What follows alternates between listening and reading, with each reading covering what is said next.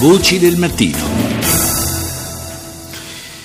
Buongiorno al professor Carlo Frappi, docente di politica internazionale alla Cattolica di Milano. Buongiorno professore. Parliamo eh, della Turchia e ne parliamo oggi da un eh, punto di vista eh, diciamo economico-monetario, un, eh, un, aspetto che inevitabilmente è destinato a intrecciarsi e non poco con, eh, eh, con, le vicende anche politiche e con il futuro del paese. la lira turca, la, la, la, valuta appunto turca in questi mesi ha subito una notevole svalutazione, è stata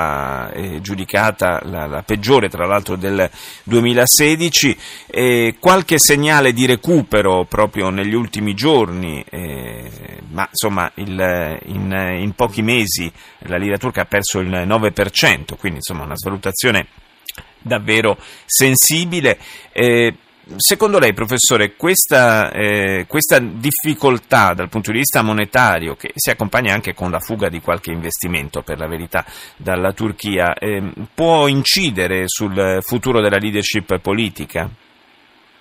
Ma la domanda è molto importante. Certamente l'economia rallenta dopo anni di crescita impetuosa e lo fa, direi, tanto per dinamiche che si potrebbero definire cicliche quanto poi per gli effetti di una crisi regionale rispetto alla quale la Turchia evidentemente, oltre ad essere molto coinvolta, è anche molto esposta. Tuttavia direi che il rapporto tra il rallentamento della crescita o una fase, potremmo dire, di crisi che si intravede all'orizzonte e la diminuzione del consenso non è così immediato e questo specie in presenza di una leadership così forte come quella che è in Turchia oggi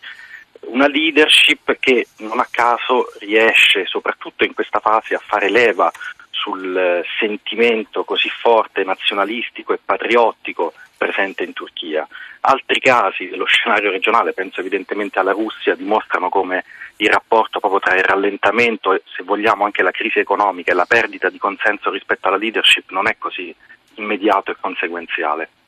Fra l'altro Erdogan nei giorni scorsi si è scagliato e non è la prima volta che lo fa contro eh, il, il, mondo della finanza che speculerebbe anche sulla, sulla moneta turca e ha ribadito l'invito ai cittadini turchi a eh, convertire le eventuali scorte di, di euro e dollari che, che, avessero da parte in valuta nazionale e ha definito eh, chi, gli speculatori internazionali dei veri e propri terroristi che usano armi diverse dalle, dalle bombe e dai fucili, ma insomma che eh, hanno fondamentalmente gli stessi obiettivi. Beh, questo si lega un po' a quanto si diceva prima, ossia l'attuale presidenza o se vogliamo un po' allargare lo sguardo, l'attuale gruppo dirigente ha legato la propria sopravvivenza politica in una fase di ripetuti attacchi anche interni, eh, evidente il caso di quest'estate chiaramente, ha legato quindi la propria sopravvivenza e anche la propria longevità politica a questo richiamo patriottico e nazionalistico a cui facevo riferimento prima e anche evidentemente ad un certo eh, populismo che eh, mantiene fermo e saldo il consenso attorno al governo e attorno alla presidenza, un consenso che è molto elevato, tanto elevato,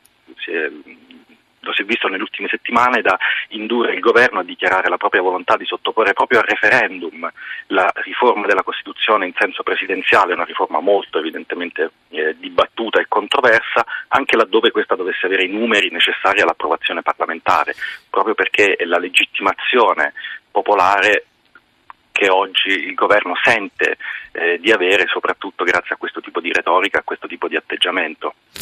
Sì, la, la, riforma in chiave presidenziale, più, ancora più spinta, perché diciamo la verità, insomma, Erdogan già eh, ha dimostrato di avere un, un controllo piuttosto eh, forte, una presa piuttosto eh, forte sul paese. Un, questa riforma in chiave pre, ulteriormente presidenzialista, insomma, eh, è naturalmente molto temuta dagli oppositori e è già stato avviato il, peraltro l'iter parlamentare e insomma sembra che il fallito golpe dell'estate scorsa eh, non abbia davvero scalfito la capacità di Erdogan di rimanere in sella, anzi di rafforzare il proprio potere.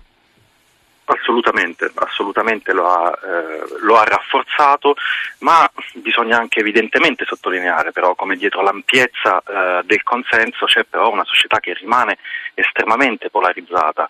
una società che rimane polarizzata tanto su linee etniche quanto su linee sociopolitiche. Su linee etniche eh, è evidente il riferimento alla questione kurda che è tornata negli ultimi anni a dividere il paese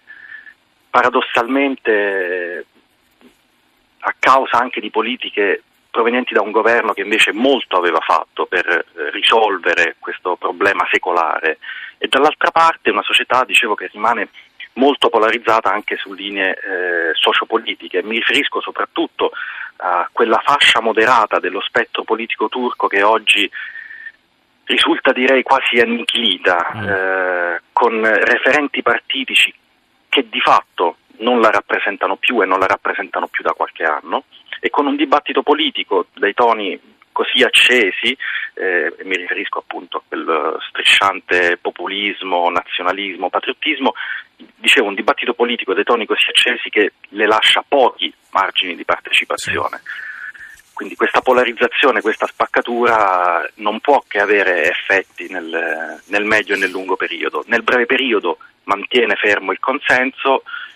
nel, nel, medio e nel lungo bisognerà vedere che cosa potrà produrre per questo Paese. Grazie al professor Carlo Frappi per essere stato nostro ospite a Voci del Mattino.